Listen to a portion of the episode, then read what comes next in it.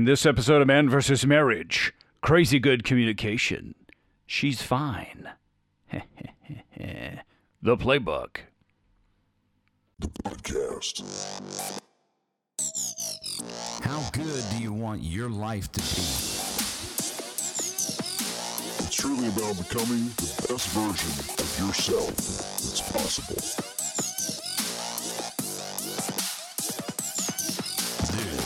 Is Man versus Marriage. Podcast. And welcome back to another episode of Man vs. Marriage. Quincy Moran, Gene Moran in the studio. We ready to rock this playbook episode so you know what kind of action to take and run it in plays on the field, brother. Honey, what's that? No. Come on, you like that commercial back in the ba- back in the day. Who's it? Hi. You sissy. okay, so here we're we're gonna get to this thing on this playbook episode. Here is what we've covered. We covered the journey, which was a situation with Jeannie and this COVID deal going on uh, that had to do with food, canceling a nine day vacation, a Chris Stapleton concert, a Lauren Daigle concert, A hockey game. a Kings and Predators hockey game in Nashville, Tennessee. An arena I've never Um, been to. Right, we'll get there, honey. And me going to see my dad, my family over in Alabama, um, and just uh, nine days away for us time. And then it comes time for groceries, and here we are, and people have panic purchased. And Sam's Club, you dirty dogs, has let us down again. And don't even get me started. We spend over $10,000 a year, Sam's Club. How in the hell Quincy can you Wayne. not get it right? Keep moving. Keep moving. Ooh, that fires me up. Um, and then uh, like you know me um, in the game plan episode, Jeannie put me on the spot. If you didn't listen to that episode, go back and check it out. Uh, she put me on the spot to ask what some of her signs are. How did that help, though? Being able to talk out what you see and what you think, and then realizing what I'm catching of what you're doing. Did it help? Putting me on the spot scares me to death. Usually, now you know how I feel when Coach Rita's in the room. Of course, of course. And the reason it scares me to death is because I'm always looking at. I want to always have the right answer and to say the perfect word. But hey, that's garbage because that's not real life. Anyway, I thought it was very insightful. And I wonder if you guys wrote those questions down and took them to your wife or looked at your relationship and took them to your wife because you've got to know in order to help her when she's quote fine you it's important for us as guys to know what the heck does this woman need you know men are from Mars and women are from Venus or whatever that book is. You know what? I'm gonna have to read that book. I think it. Uh, I think it's pretty apropos for me as a as a marriage podcast. But um, this is the point to where we've come in our journey. Is before I would be Mr. Fix It and try to just make all her problems go away, when truly I believe this about us all. We all have the answer to what we need. We just need a little help and perspective, and we need somebody at our times of uncertainty to be the face of certainty. And that's the commitment that I make to my wife because I know what her needs are. And how do I know that? She told me. Why did she tell me? Because I asked her. Why did she answer? Because we've developed our relationship and we're a safe place for one another. And she feels comfortable that I'm not going to use those needs to exploit her, but I'm actually going to use them to to help make her better. And I think she feels better. I mean, just listening to what you've said, you've acknowledged that you actually have the answers and it helps that I come along and help coach you through it. I think that's one of the things that I noticed with Rita. We, we, you've listened to past episodes. I have had issues with accountability. I did not want Quincy holding me accountable to things. Um, we'll we'll get into that a little deeper later down the line, but for the reasons of that. But with Rita, Rita could ask me anything, And it didn't matter if she pissed me off, I would still tell her and she could hold me and call me on my shit and I would have to honestly own up to it because she was Rita and I gave her permission to do that, but I didn't give Quincy that permission. Now, since flipping the switch and realizing this is an area that I was withholding myself from you, we've gotten better. I've gotten better at saying, okay, I can let you help me process through some of these things. And I might get mad about it. I might get chippy. I might, I have my moments where I can be extremely colorful, but you aren't allowed to let me quit and I'm not allowed to stop. We've made this agreement mm-hmm. but it took us well we've been doing this 10 years in a 20 year marriage and it took us till a month ago almost 2 months ago to get to a place where I could say okay you can you can do this and I'm going to let you do this and we're going to work through it and it's going to be ugly and messy and dirty and crappy sometimes but we've agreed to clean it up I can't clean it by myself sometimes I can't I can't see my own stuff sometimes. Right. So, with that being said, the playbook episode here is to help you draw up some plays to, and I'm I use these analogies because I'm a sports guy, and thank God my wife is a full time sports girl now, and uh, she's never been hotter. Um, and that's that's to say that you know you can take these uh, these analogies and you can repeat these phrases in your head while you are in the moment, and they will help you. We even came up in this uh, in this group of crazy good communication episodes, an, a buzzword for me to help me be vulnerable with my wife and just tell her how I'm feeling in the moment. Uh, with the understanding that uh, I, I'm going to say this, and if it comes out wrong, we're going to clean it up a little bit later. So, thing number one, thing one, here it is. Are you ready? Good. You got to know what she needs. Seek to understand. Learn your wife. Become a student of the game known as your wife. It's time to figure out what her needs are. What makes her feel safe? What makes her feel loved? What makes her feel protected? What gives her certainty? And most of all, what makes her feel like a priority? Now, those are the needs that my wife has, and I give them to you as an example. I don't know your wife. Heck, right now, I don't even know you, but that's going to change too. What you what, what's important here is you take basically my structure and you add your own details. That's what is going to help you. How do I know that? It's helped us. It's brought us to this point. And I'm encouraging you to say, get on the ball. Number two, here's what you got to know. You've got to, once you know what her needs are, you got to be able to identify her actions and her tells and the signs of when she is not feeling those.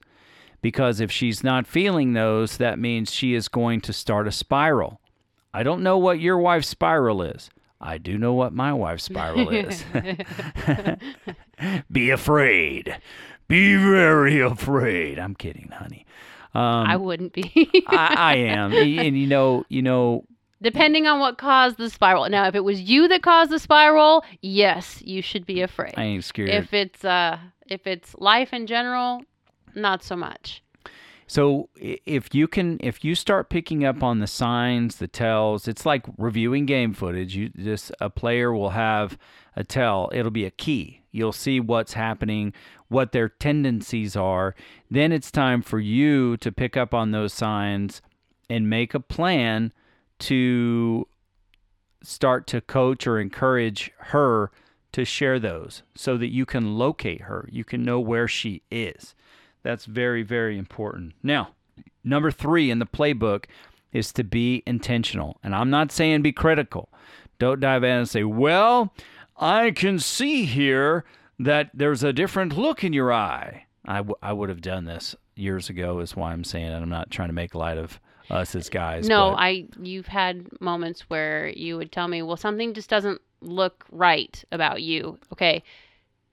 just let me just be straight up. That wasn't even saying it dirty. That was just straight up saying it wrong.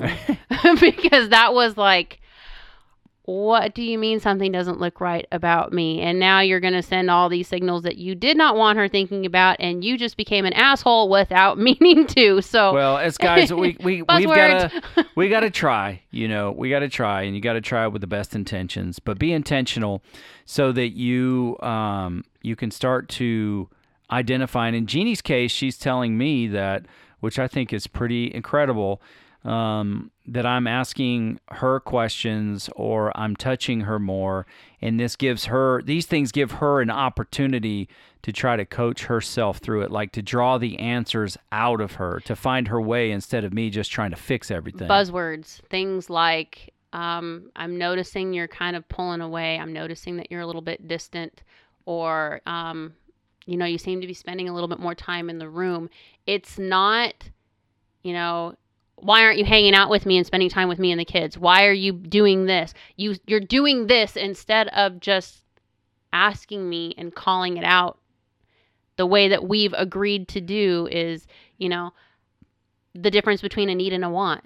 It's how you say it and how she responds to it. If you don't know that, then that's where you're going to come up against a wall because some people if if you tell me I can't no, you're not doing this. Oh, dude. That that's like flip the switch, bitch mode. I'm going after you. I'm doing exactly what you told me I'm not going to do because yes, I am a 12-year-old child and I could be a complete and total pain in the ass. But if Quincy tells me I don't want you doing this because this is what I see, this is the potential that can happen, two very different statements, two very different responses. So it's all in knowing how she's going to respond and what you should say when you're asking those questions. Quincy has learned me, Rita has coached him in how to talk to me. And it sounds really stupid sometimes, even to me, because it's like, okay, I got to tell my five year old how to do this in a five year old tone. That's not what we're saying. It's just understanding there are triggers and there are buzzwords. Which one do you want? Do you want to trigger and piss it off? Or do you want to use a buzzword to call attention to? Well, and and I don't I don't disagree with you in a sense that it seems silly or on on the on its head it seems silly or it's like oh why can't you just say what you want to say? And the reason is because you can't just say it ugly and we'll clean it up. well the thing is is that when it comes to you know communication or what whatever you're trying to start new it just because you do it once doesn't mean it's perfect just because you do it do it once doesn't mean you know how to do it all the time Exactly. and what's important is is speaking the language that your spouse is going to hear if i say it my way how i would want it said to me it's not going to register with you no. but if I say it in a in a way where you can hear me in these really tense and frustrating moments, that I'm speaking your language. So it's something you're going to hear. You won't have to sift through the interpretation of what it is. And it's actually it's a learned behavior for me. It's something that I had to develop and it's been game changer. And it's there's nothing in myself. I'm not changing a part of who I am. I've just I've really just grown into and if I say something, I want you to be able to understand what I'm saying. And so at first you have to work on it a lot. It's like anything. You have to and you know the goal is like you don't want to work on it until you get it right. You want to work on it until you can't get it wrong. And that's, you know, one of those Nick Saban type mentalities. Just continue to improve. And after a while, your you will have enhanced your ability to be able to speak to your spouse in the language that they understand because you're not the same people. We didn't grow up in the same house. We don't have the same family background. Things are different and you're you're very impressionable when you're young. So that's why it's important. So identifying these areas that we're talking about is going to be freaking game changer status for you because now you will be able to help talk her off the ledge instead of her taking a dive into whatever spiral is in front of her. And I think it's important, you know, I don't know what it is about being a guy. I think it's important for me uh, as a guy. Maybe that it's because I, you know, I never really saw my dad panic. But whatever it is, I want to be the face in the presence of certainty no matter where I am. I'm I it's important for me to do that at work. It's important for me to do that at home and you know, no matter where I am, I want to be that presence of certainty.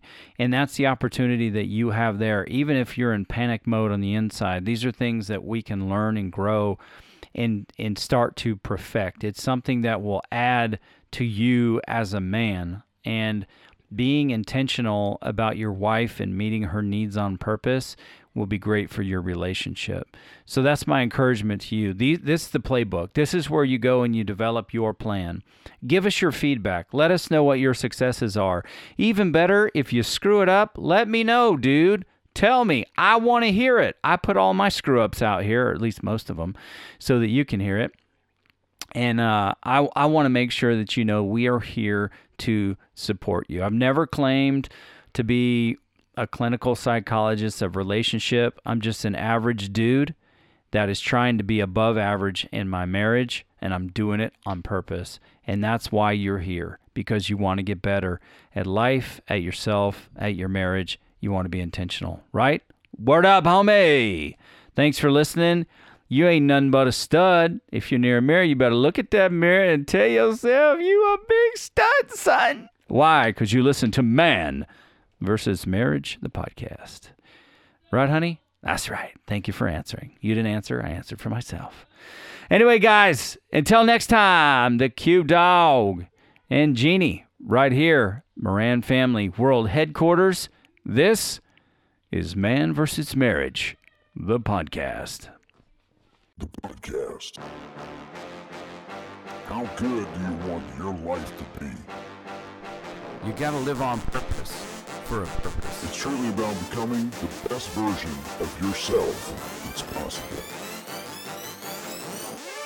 This is Man vs. Marriage, the podcast.